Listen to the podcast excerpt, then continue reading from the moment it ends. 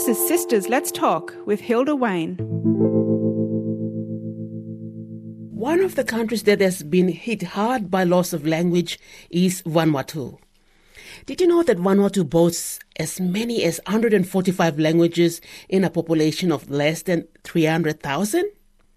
Gaylin Tarosa is an educator in Vanuatu who discovered the importance of language when she went abroad to study.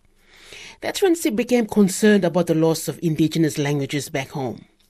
She told Sisters producer Amanda Donaghy that a major threat to languages can be when one language is more dominant when a couple gets married.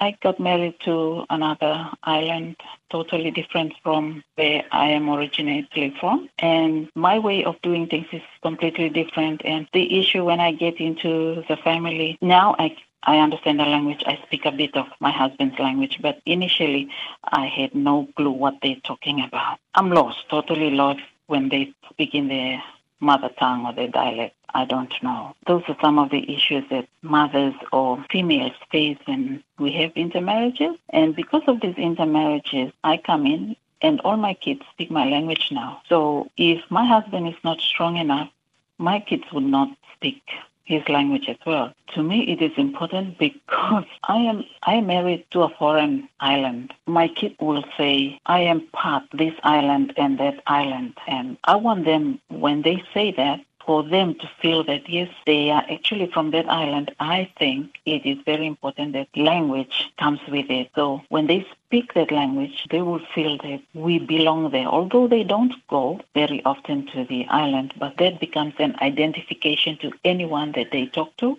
They will know that yes, they are part this island and this island. It takes energy and it takes time. My for my case, I got married and I'm in the midst of all my family, my husband's family, and I tried really hard for my kids to speak my language. What is the situation in Vanuatu generally, particularly when people move away from their villages to urban centres? What happens to their languages in that case? I'd say we're losing the language.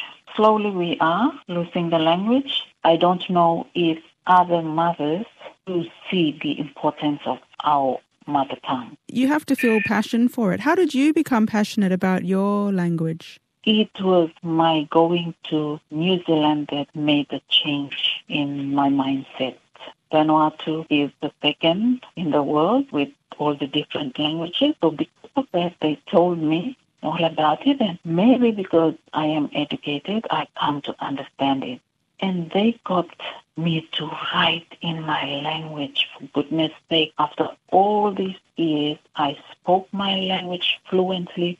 I never saw it written and I never wrote using it until that time. What are you doing now to help others hold on to their language? Back on many of our islands in Vanuatu now, because of intermarriages, they use Bislama, which is a common language that we use in Vanuatu to communicate because of the different languages. So that becomes the means of communication between people, and that's how intermarriage comes about. And even the villages are losing the language. So we try to put little books together to help them, uh, help the little ones in the village go back and uh, look at the language and start reading the language. So what I do with the others when I have the opportunity now, I tell them language is very important and we need to, we we as ladies, we need to learn our language, our mother tongue especially, and then we can use that with our kids daily so they listen to our language. Some of the kids understand by hearing, some that can grasp their language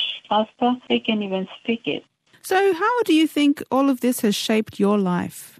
For me personally, and my family have also seen the importance now our mindset has shifted to now understand that our language is very important. We have seen the importance of passing on our language from my generation to my kids. Now my, my kids speak my language and I'd say they have an identity and they have identity for their father's language as well. And I'm sure they will pass that on to the next generation. Language and culture truly go along together. I know that our mother tongue has a culture and identity. When I say I am from that island, I speak the language, I know what culture they do with that language. But if I don't, I would not feel like I belong.